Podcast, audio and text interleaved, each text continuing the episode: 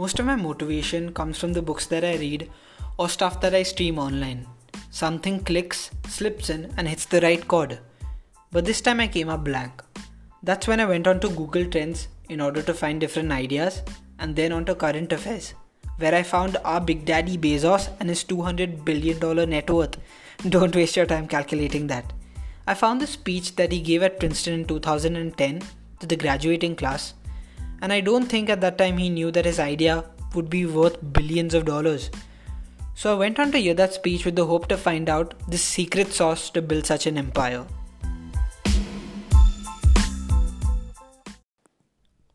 So the speech was given by uh, Jeff Bezos to the graduates from Princeton on May 30th, 2010, and this is how it goes. So it's called What Matters More Than Your Talents by Jeff Bezos. As a kid, I spent my summers with my grandparents on their ranch in Texas. I helped fix windmills, vaccinate cattle, and do other chores. We also watched soap operas every afternoon, especially days of our lives. My grandparents belonged to a caravan club, a group of Airstream trailer owners who traveled together around US and Canada and every few summers we'd join the caravan. We'd hitch up the Airstream trailer to my grandfather's car and off we'd go, in a line with 300 other Airstream adventurers. I loved and worshipped my grandparents and really looked forward to these trips. On one particular trip, I was about 10 years old. I was rolling around in the big bench seat in the back of my car. My grandfather was driving and my grandmother had the passenger seat. She smoked throughout these trips, and I hated the smell. At that age, I'd take any excuse to make estimates and do minor arithmetic. I'd calculate our gas mileage, figure out useless statistics on things like grocery spending. I'd been hearing an ad campaign about smoking. I can't remember the details, but basically, the ad said every puff of a cigarette takes some number of minutes of your life. I think it might have been two minutes per puff. At any rate, I decided to do the math for my grandmother. I estimated the number of cigarettes per days, estimated the number of puffs per cigarette, and so on. When I was satisfied that I'd come up with a reasonable number, I poked my head into the front of the car, tapped my grandmother on the shoulder, and proclaimed, At two minutes per puff, you've taken nine years of your life. I have a vivid memory of what happened, and it was not what I expected. I expected to be applauded for my cleverness and arithmetic skills. Jeff, you are smart. You had to have made some tricky estimates, figure out the number of minutes in a year, and do some division. That's not what happened. Instead, my grandmother burst into tears. I sat in the back seat and did not know what to do. While my grandmother sat crying, my grandfather, who had been driving in silence, pulled over onto the shoulder of the highway. He got out of the car and came around and opened my door and waited for me to follow. Was I in trouble? My grandfather was a highly intelligent, quiet man.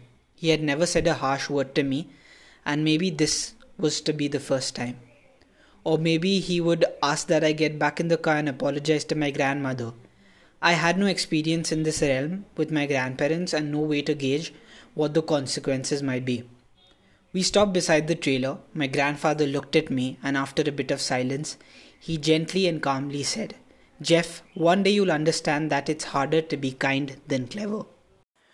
What I want to talk to you about today is the difference between gifts and choices. Cleverness is a gift, kindness is a choice. Gifts are easy, they're given after all. Choices can be hard. You can seduce yourself with your gifts if you're not careful, and if you do, it'll probably be to the detriment of your choices. This is a group with many gifts. I'm sure one of your gifts is the gift of a smart and capable brain. I'm confident that's the case because admission is competitive, and if there weren't some signs that you're clever, the dean of admission wouldn't have let you in. Your smarts will come in handy because you will travel in a land of marvels. We humans, plodding as we are, will astonish ourselves. We'll invent ways to generate clean energy and a lot of it. Atom by atom, we'll assemble tiny machines that will enter cell walls and make repairs. This month comes the extraordinary but also inevitable news that we've synthesized life. In the coming years, we'll not only synthesize it but we'll engineer it to our specifications. I believe you'll even see us understand the human brain. Jules Verne, Mark Twain, Galileo, Newton.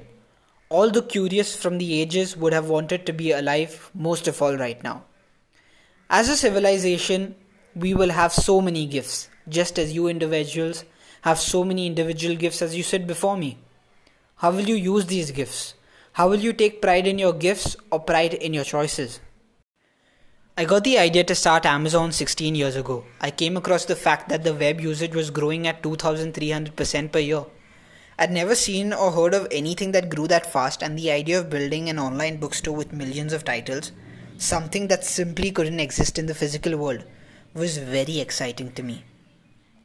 I had just turned 30 years old and had been married for a year. I told my wife Mackenzie that I wanted to quit my job and go to this crazy thing that probably wouldn't work since most startups don't, and I wasn't sure what would happen after that. Mackenzie, also Princeton grad and sitting here in the second row, told me I should go for it. As a young boy, I'd been a garage inventor. I'd invented an automatic gate closer out of cement filled tires, a solar cooker that didn't work very well out of an umbrella and tinfoil, baking pan alarms to entrap my siblings. I'd always wanted to be an inventor, and she wanted me to follow my passion. I was working at a financial firm in New York City with a bunch of very smart people, and I had a brilliant boss that I much admired.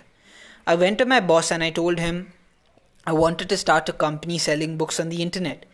He took me on a long walk in Central Park, listened to me carefully, and finally said, That sounds like a really good idea, but it would be an even better idea for someone who didn't already have a good job.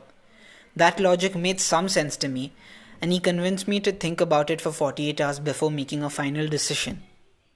Seen in that light, it really was a difficult choice, but ultimately, I decided I had to give it a shot. I didn't think I'd regret trying and failing, and I suspected I would always be haunted by a decision to not try at all. After much consideration, I took the less safe path to follow my passion, and I am proud of that choice.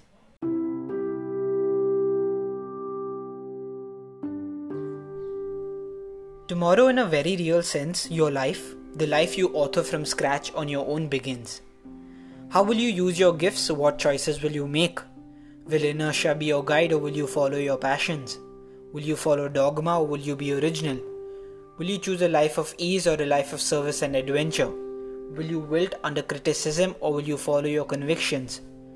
Will you bluff it out when you're wrong or will you apologize? Will you guard your heart against rejection or will you act when you fall in love? Will you play it safe or will you be a little swashbuckling? When it's tough, will you give up or will you be relentless? Will you be cynic or will you be a builder? Will you be clever at the expense of others or will you be kind? I will hazard a prediction. When you're 80 years old and in a quiet moment of reflecting, narrating for only yourself the most personal version of your life story, the telling that will be most compact and meaningful will be the series of choices you have made. In the end, we are our choices. Build yourself a great story. Thank you and good luck.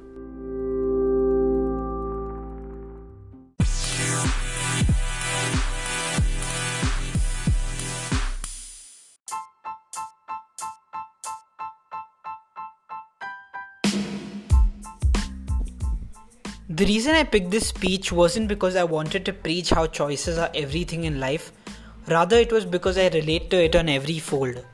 I only have the power to communicate when I feel something personally.